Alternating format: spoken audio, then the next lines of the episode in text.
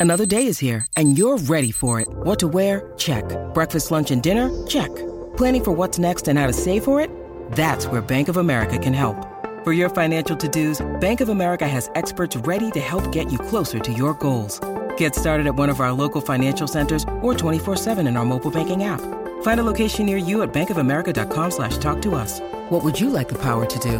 Mobile banking requires downloading the app and is only available for select devices. Message and data rates may apply. Bank of America and a member FDIC.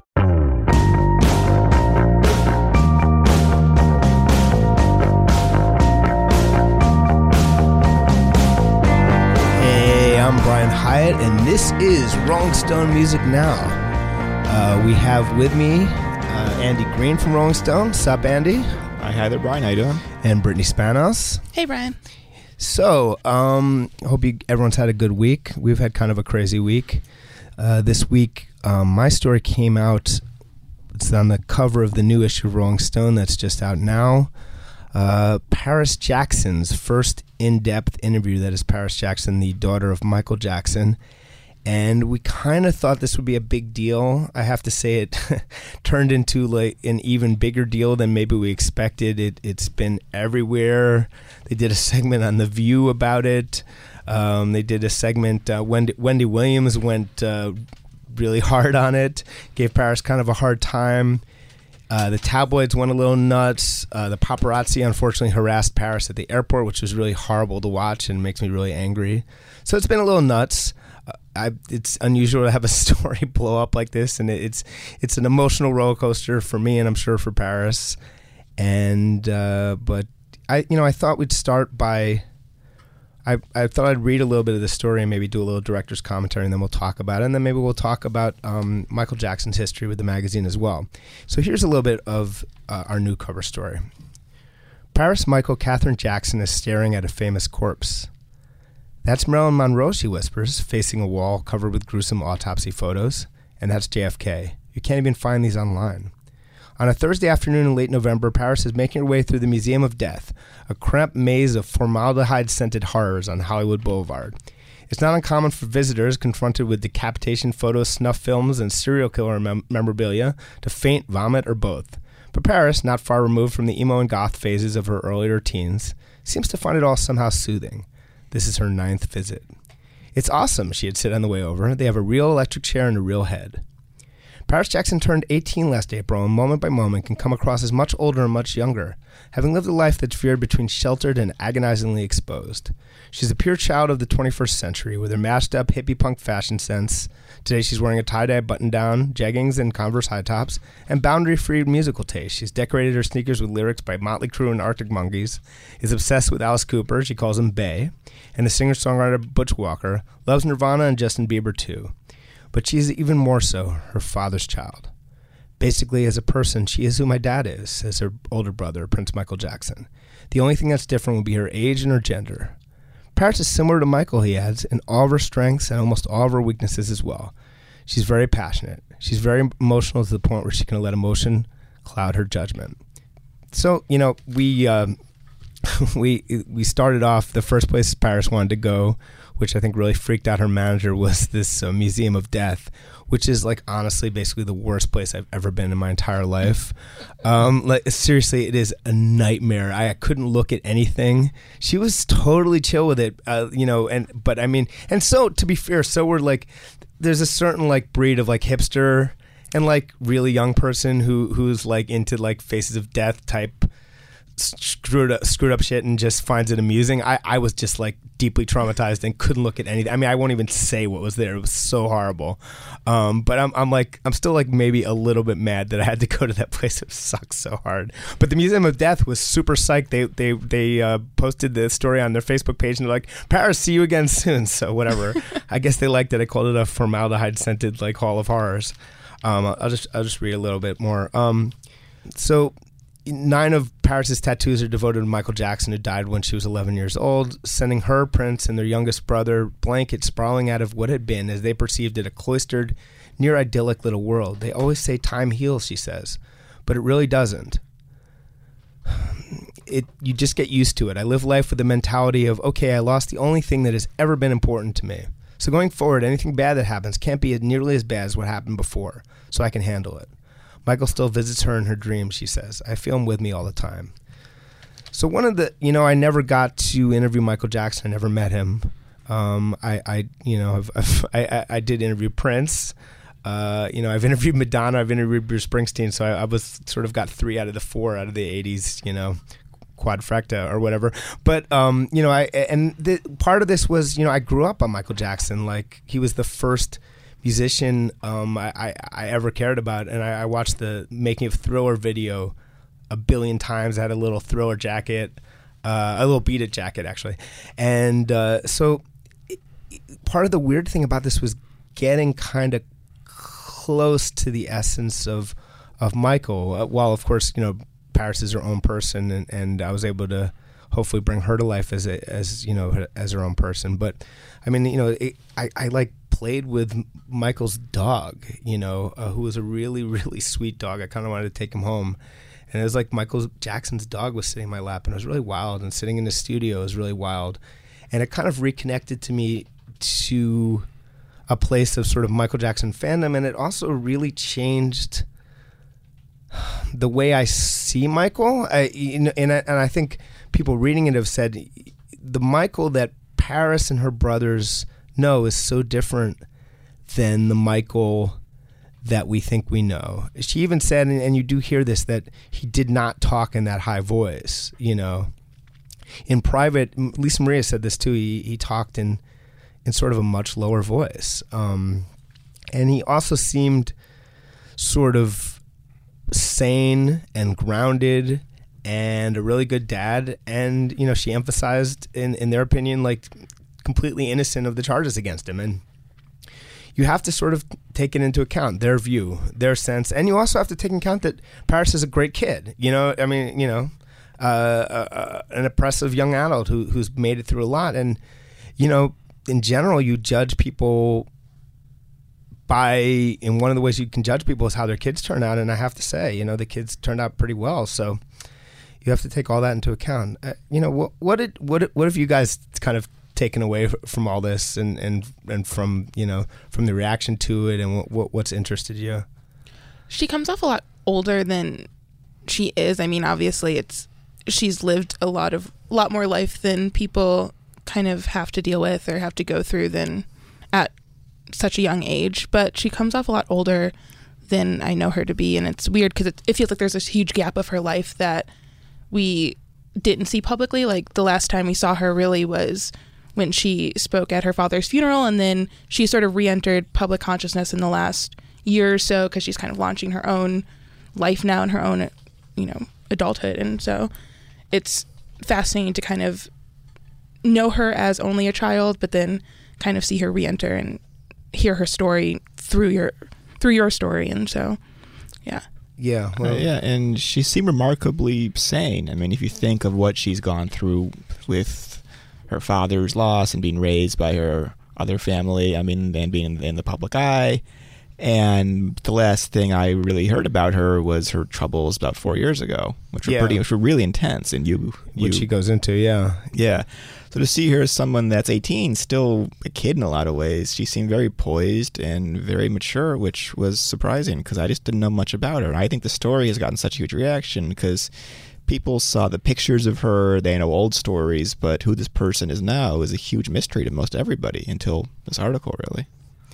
Yeah, so this this started. I mean, her her people did come to us and they said, you know, what if? Listen, Paris has turned eighteen.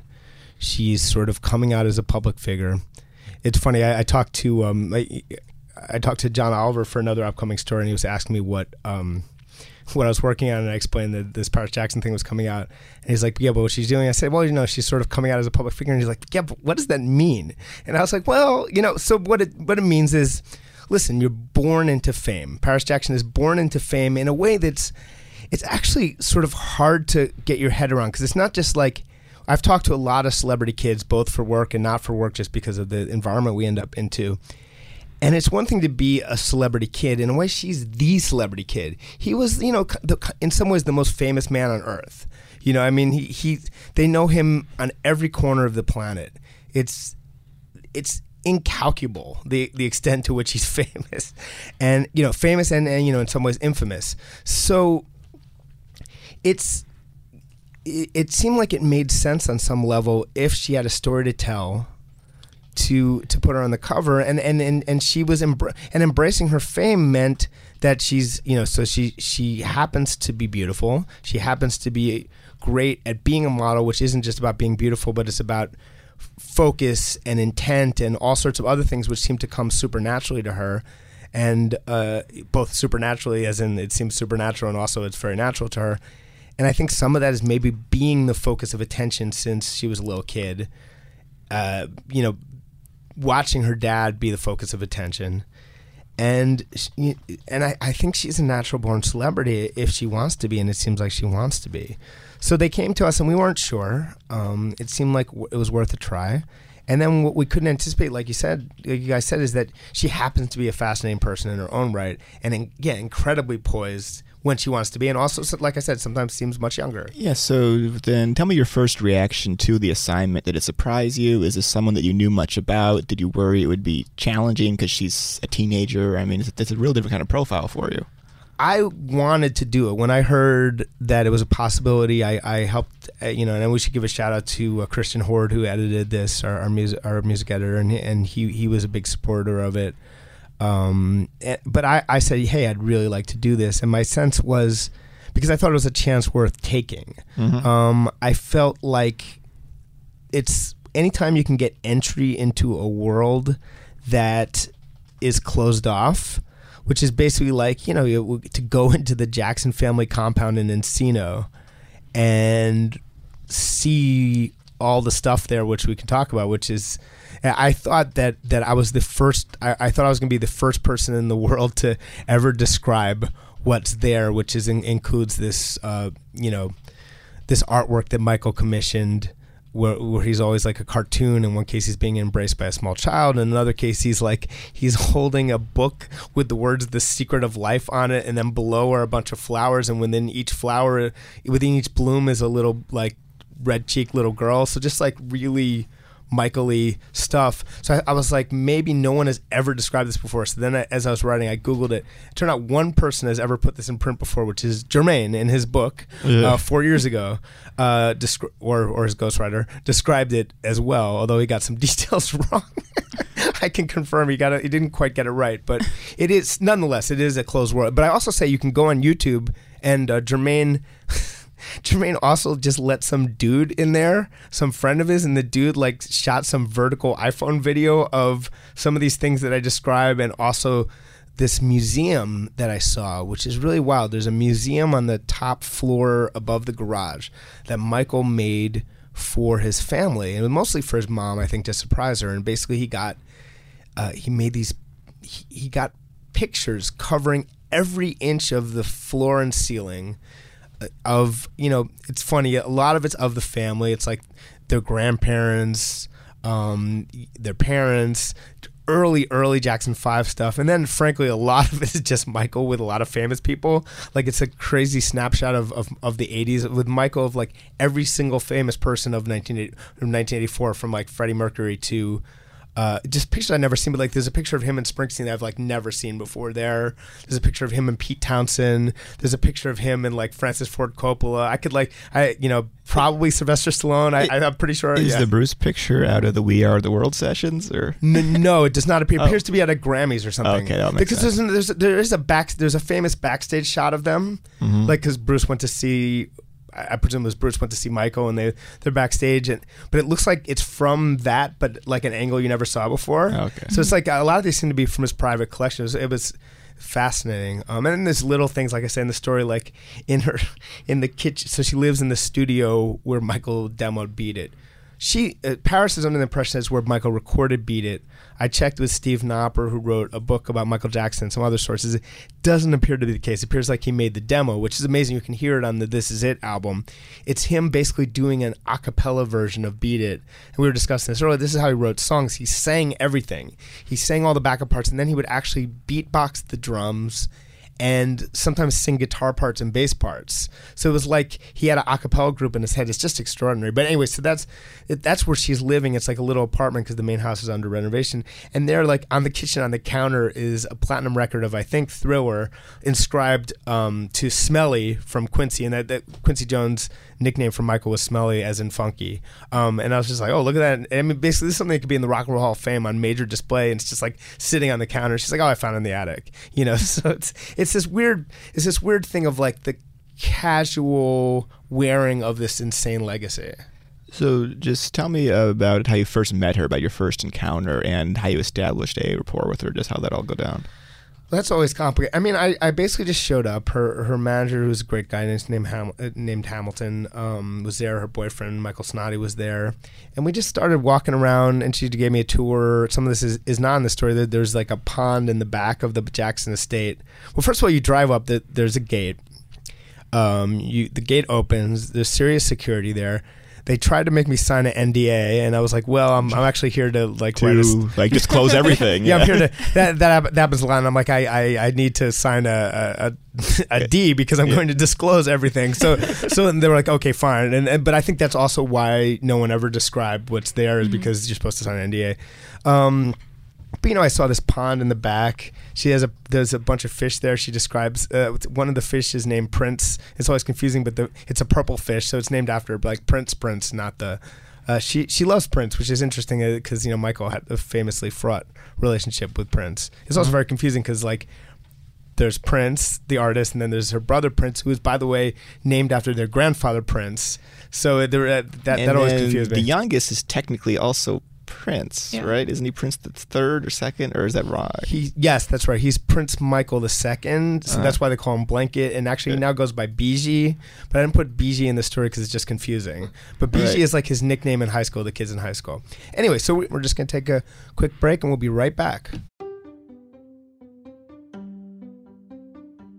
If you're shopping while working, eating, or even listening to this podcast, then you know and love the thrill of the hunt. But are you getting the thrill of the best deals? Rakuten shoppers do. They get the brands they love with the most savings and cash back, and you can get it too. Start getting cash back at your favorite stores like Macy's, Adidas, Walmart, Nike, Wine.com, Samsung, Lenovo, Sephora, and more and even stack sales on top of cashback. It's easy to use, and you get your cash back through PayPal or check. The idea is simple stores pay Rakuten for sending them shoppers, and Rakuten shares the money with you as cash back. Download the free Rakuten app and never miss a deal. Or go to Rakuten.com to start getting the most bang for your buck. That's R A K U T E N.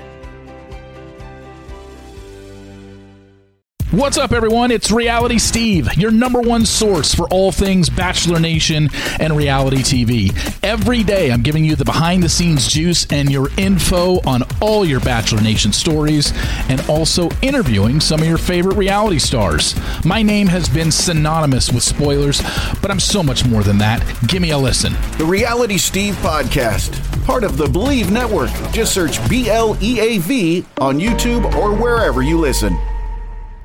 So we're talking about our uh, the new cover story of Rolling Stone with Paris Jackson, which has been a big deal, and uh, also about Michael Jackson and his history with Rolling Stone. I mean, I, I think it's worth talking about Paris's place on the cover of Rolling Stone because mm-hmm. Wendy Williams, who I did yeah. not know cared so deeply about yeah. Rolling Stone, Wendy Williams, who I guess wants to be the managing editor of Rolling Stone because she has, a, uh, in a way, it's weird when people complain that you know something isn't worthy of Rolling Stone. In a mm. way, it's flattering, right? Because they have mm. an idea of what what we are and they care. Yeah. Like I, I who the hell knew that Wendy Williams cared so much about the integrity of Rolling Stone? She was basically like, she was like, this is a legendary magazine. It is the greatest magazine. You have to be, you have to earn the cover. I was like, thanks, Wendy. Yeah. And on the other hand, so, yeah. Well, I'm just saying that there's a Dr. Hook song about it on the cover of the Rolling Stone. It's become sort of, there's not a lot of stuff for, about other magazines. Like, there's no on the cover of Vanity Fair song. I mean, it's for some reason, it's become this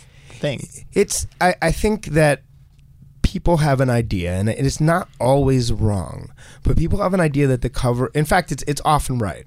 For in many cases, sort of quote unquote winning the cover of Rolling Stone is sort of a prize you get when you hit a certain level in your career.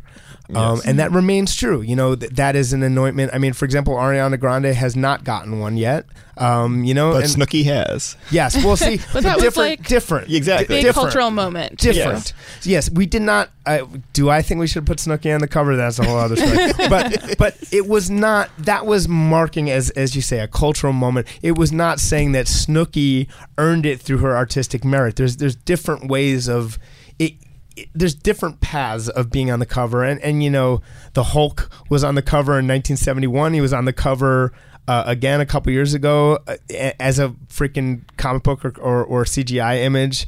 Uh, you know, the Hulk has never put out a song. It's it's not always music. It's not always about achievement. It, it, it's a lot of things. But it, when when you know if if Van, like you say, Vanity Fair or GQ put someone on the, on the cover. There's not this sense of like, oh, they didn't earn it. It's such a where's the honor? It's like, well, no. Sometimes we're a journalistic organization. Sometimes it's because it's a big story. And and, with Paris, it's it's so basically Wendy Williams to give some background.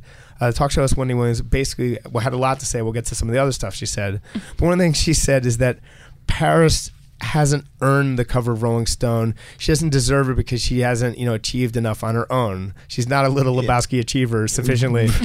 But the attention the story has gotten has dis- has disproven her. The fact there's so much interest in this shows it was worthy of the cover. Well, what, what Wendy, this is again, is so funny. Like Wendy seriously wants to be like our editor. Wendy had a whole plan. Wendy said, I don't know if you guys heard this part. No. Wendy's like, what they should have done is waited till the next anniversary of Michael's death, put Michael on the cover, and run this same article. Oh. And it's like, thanks, but so, but listen, it's it's a complicated calculus. What you know, Paris happens to be an amazing model. You know, who, who takes an amazing picture, and David LaChapelle, who's one of the greatest photographers of all time, was eh, very excited about shooting Paris. So what happens is the cover itself is sort of a work of art, and so it just like we'd have to be crazy not Well, to do this. and as you were saying, it was access to a world that you didn't see before. I think in the 70s when they put Gerald Ford's son on the cover of the magazine, this is when he was still president. To do a Jack Ford cover seemed insane, but it was an opportunity to profile a person whose dad is president, who lives at the White House, and that's an interesting story. Yeah, and, it's- also yeah. Paris is going to be the one carrying. I mean, it seems like she's probably going to be the most public of she's her the siblings. star of the of the kids, and I feel like she's the one that's going to be carrying this legacy on for Michael. I mean, he's still, even though he's passed on, like he's still the most famous man in the world. Like people's, like Michael's music is still everywhere. He's still the most cited influence in pop music today. Paris is, she's the next generation of that, and she's the daughter of the most famous man of all time, probably. And so, Yeah, uh, it's it's it's in some way, in some ways it's very unique. In some ways it's a no brainer. She was actually asking, you know, it's funny. She was asking who was the youngest person. She and her manager were asking who was the youngest person to ever appear on the cover of Rolling Stone because she's only eighteen, and we're like Michael Jackson because he was- he Yeah. was he was on when he when, when he was you know he was like eight or nine or ten or something. Yeah. in a story by Ben Fong-Torres when when he was uh, with Ben when he was in the Jackson Five. So, you know, Wow. that's that's the that we had a good answer for that one. Brittany, do you want to talk for a second about what the other thing that that that Wendy had to say about the? Yeah, Wendy had this whole thing about how Paris shouldn't claim that she's black. Um, and you would actually, I hadn't heard this interview that the Breakfast Club did or where they had discussed it. And they had brought up a similar point that Wendy said, which was, what color does do the police see? And as a biracial person, that is very offensive because you're, you know, race is not dependent upon the the tone of your skin. Right. and um, I mean there have been questions about the paternity and Paris does disagree with that and believes Michael's her father.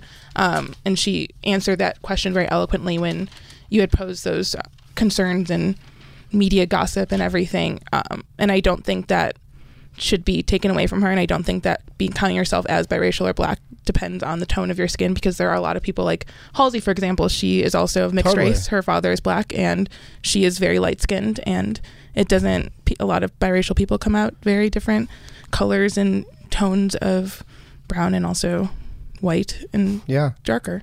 Absolutely, and and actually, for the most part, Wendy and, and the Breakfast Club aside, actually the the reaction to that part of the article has been, I think, a lot more respectful than it might have been a few years ago before people became a little bit more aware. Yeah. Um, I think people would have, you know, and I, and I was worried about that reception to that part of the article, but I mean, so basically, you know, as you said, I addressed with Paris the issue of, of her paternity because people sort of look at her and have doubts, you know, and and she could have, as I wrote in the article, she could have been like eh, very legitimately been like, and her brother kind of said this too, like, what does it matter? Like he was my father, you know. Either way, the person who raised you as your, as your father is your father. It doesn't. The biology of it is irrelevant. And and by the way, she and her siblings are named in his will, so someone could come out with genetic evidence that they're not his biological kids. It would not matter one iota. They still have their three hundred fifty million dollars.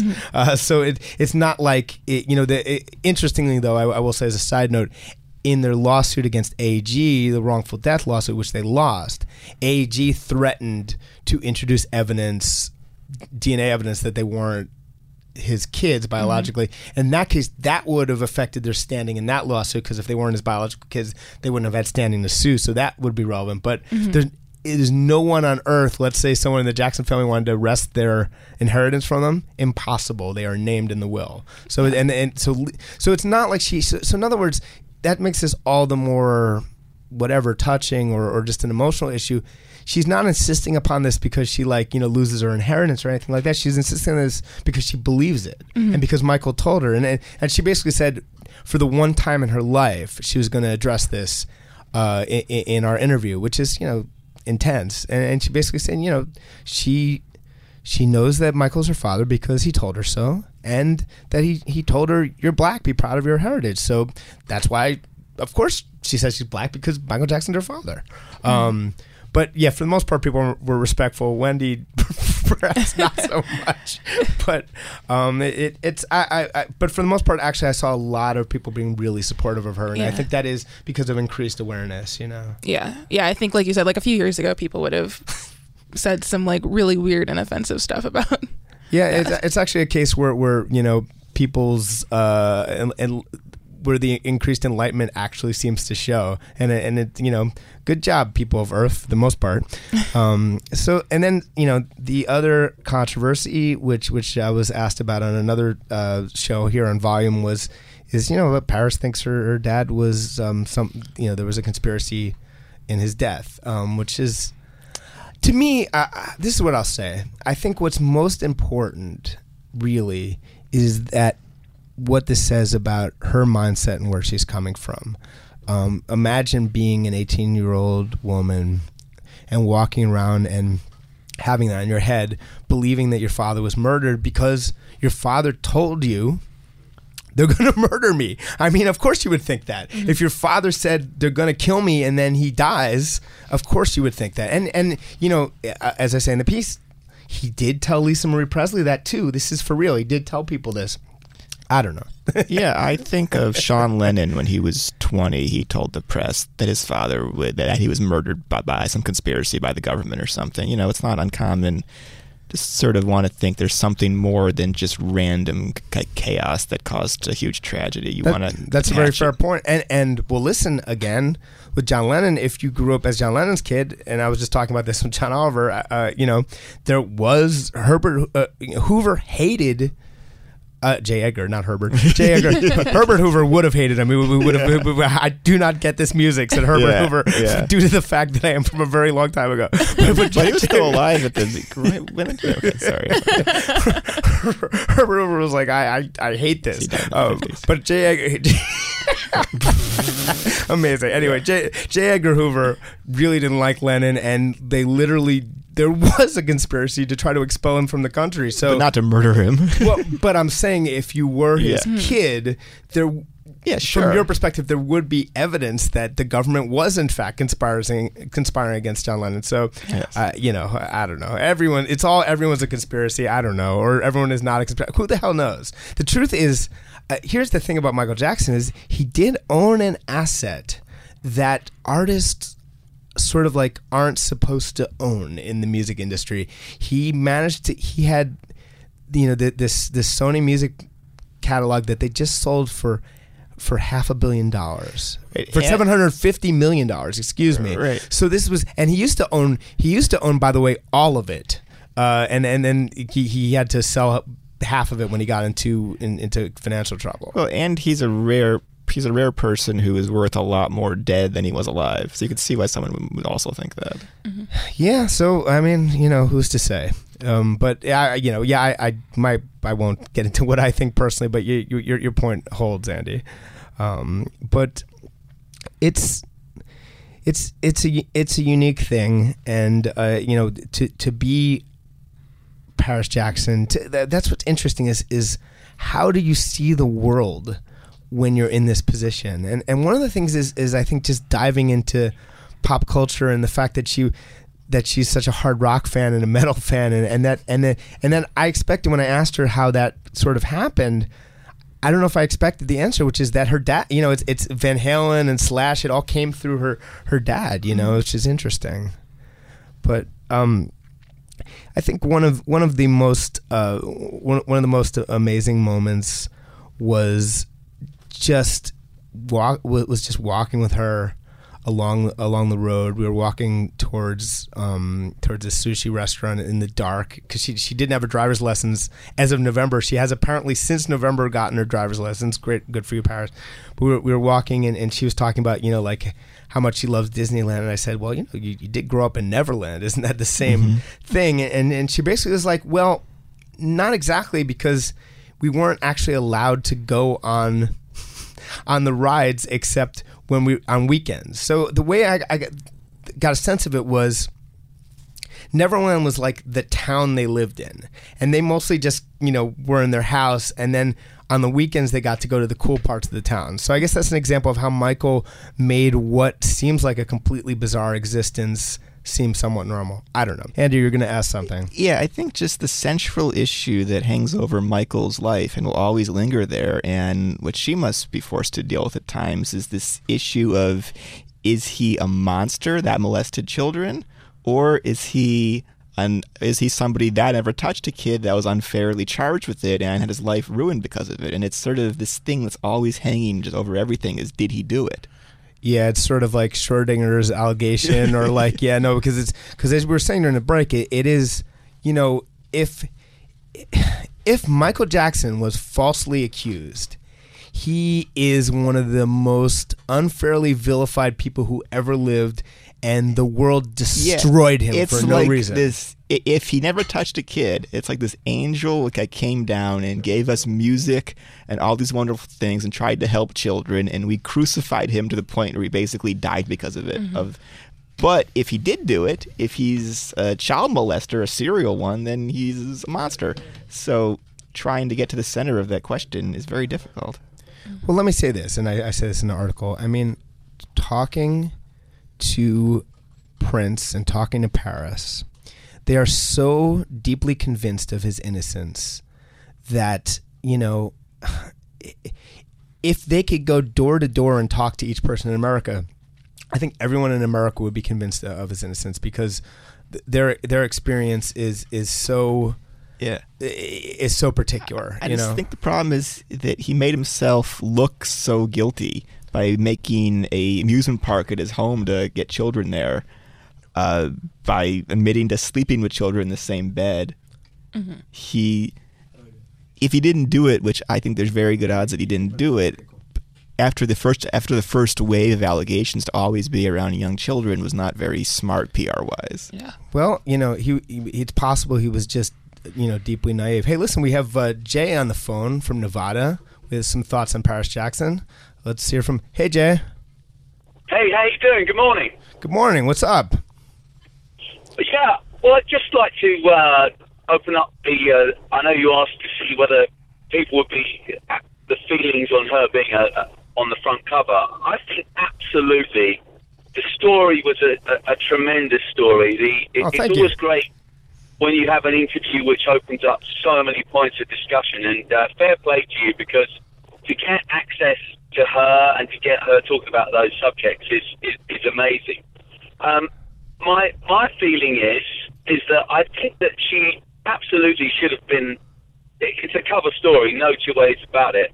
But I think maybe somewhere in there there should have been a mirror with her looking in the mirror at Michael and Michael looking back. I don't know whether that would be a good case, but uh, essentially to give a notion of of why she would be a great cover star. Um, I mean, the, the, the, the subjects the subjects that you came out with were and, and the matters that discussed are amazing. And, and again, this notion of her being convinced that her dad was in some way, you know, murdered, it has, I think, I think will be looked at again. And I mean, the Jacksons tried once in court to raise this with with the concert promoters and got nowhere. But I, I can see that you may have opened up again, perhaps a, a, new legal bid or, or something else to uh, to to open that uh, that case up. What do you think?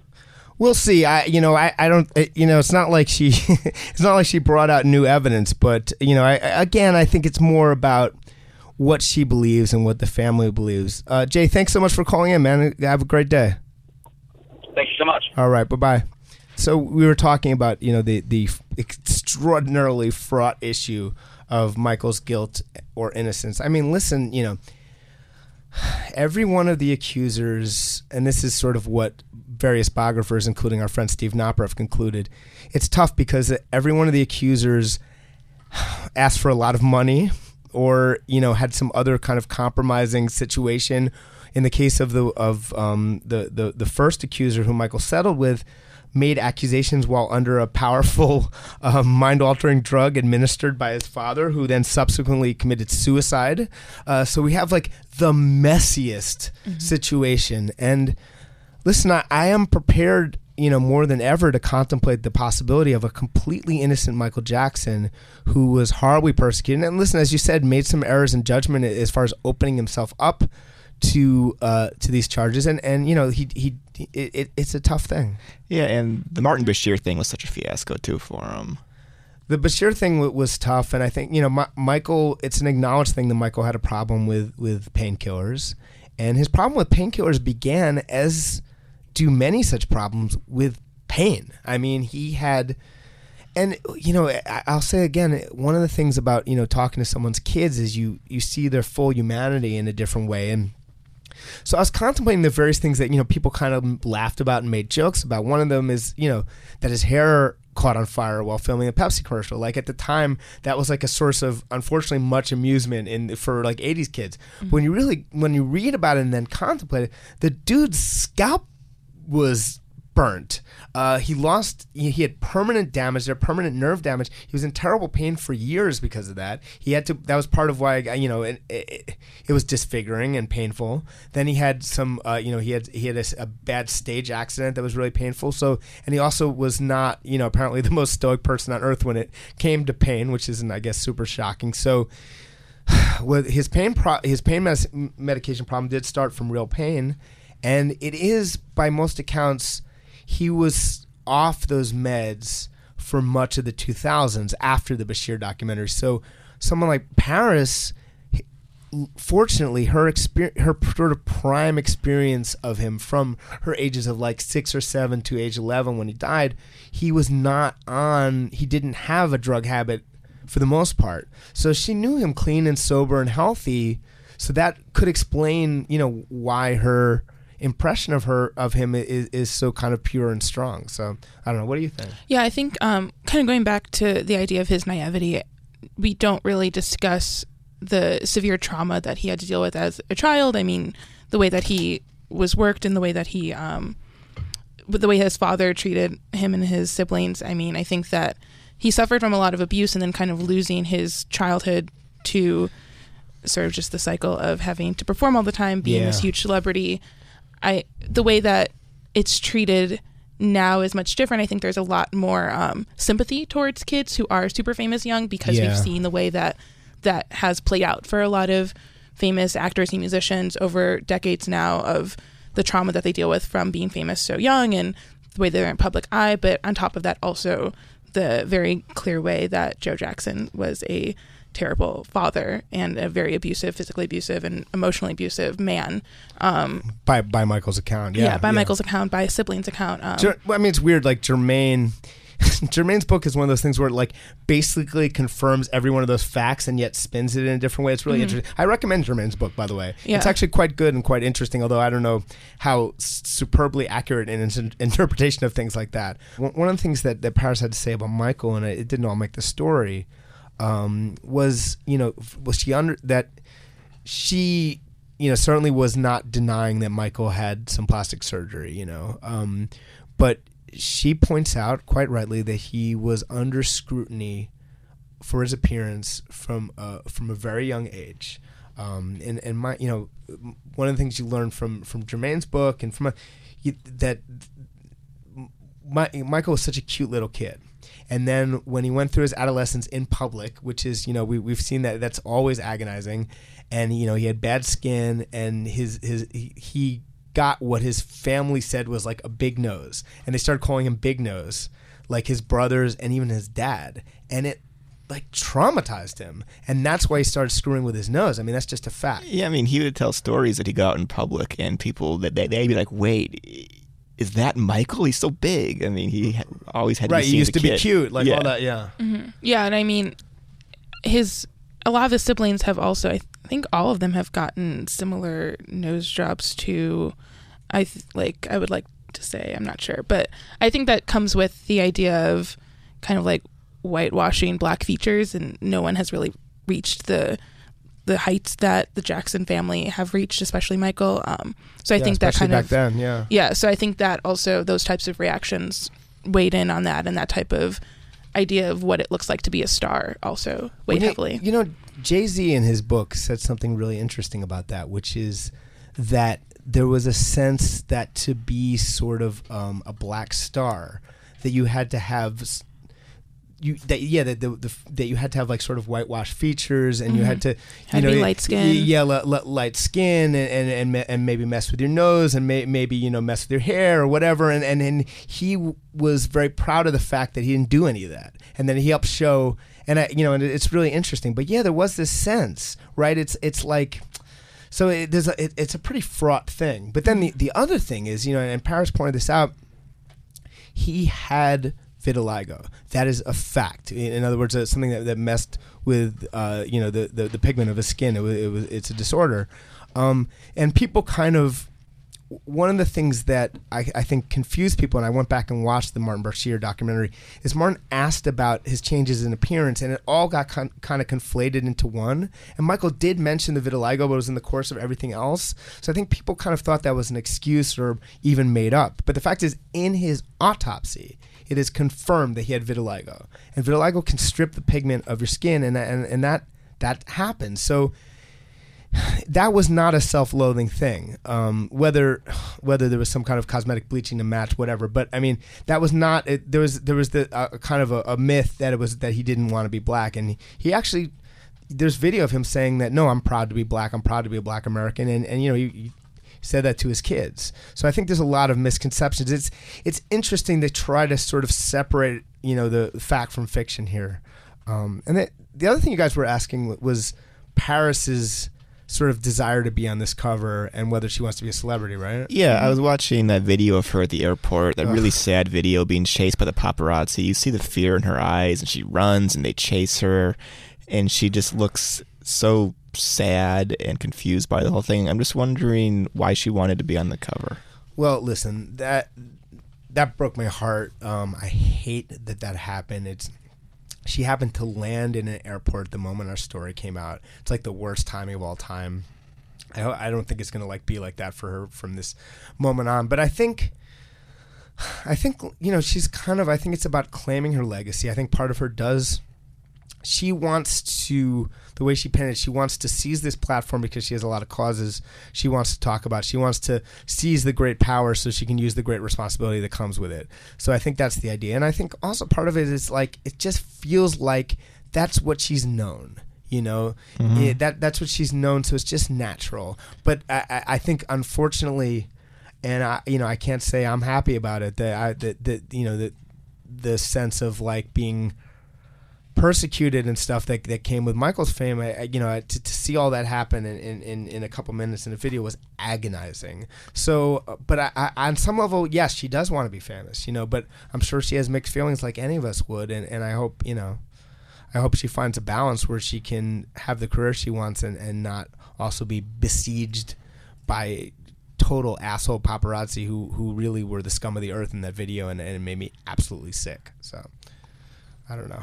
You know, it's it's um yeah. yeah. I just wonder if she fully thought through how much attention this story would get, how much it would increase her own fame, and her privacy issues. I mean, I just wonder if she fully realized all that. I hope so. I mean, you know, the truth is, in some ways, no one will be better informed on Earth about what it's like to be really famous than Paris Jackson. Mm-hmm. So I would, I, and and she is wise beyond her years, and she did have professional people working with her. So uh, that said, I don't think any of us anticipated quite what the story became.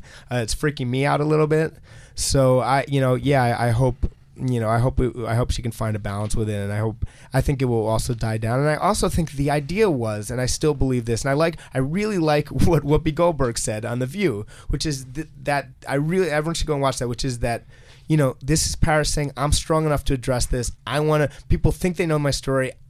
I'm going to seize it into my own hands and tell it my way. And I think that's what was great about it. Um, so I so I hope I, I, I think that's the best way of seeing it. And you know, I, I think she did a great job of telling the story, and I, I'm I'm I'm really grateful for her her bravery and you know and generosity with her time. So anyway, this has been Rolling Stone Music Now please uh, come back and listen to us again next week on Volume at 1 p.m. and download our podcast at rollingstone.com slash podcast or wherever you get your podcasts.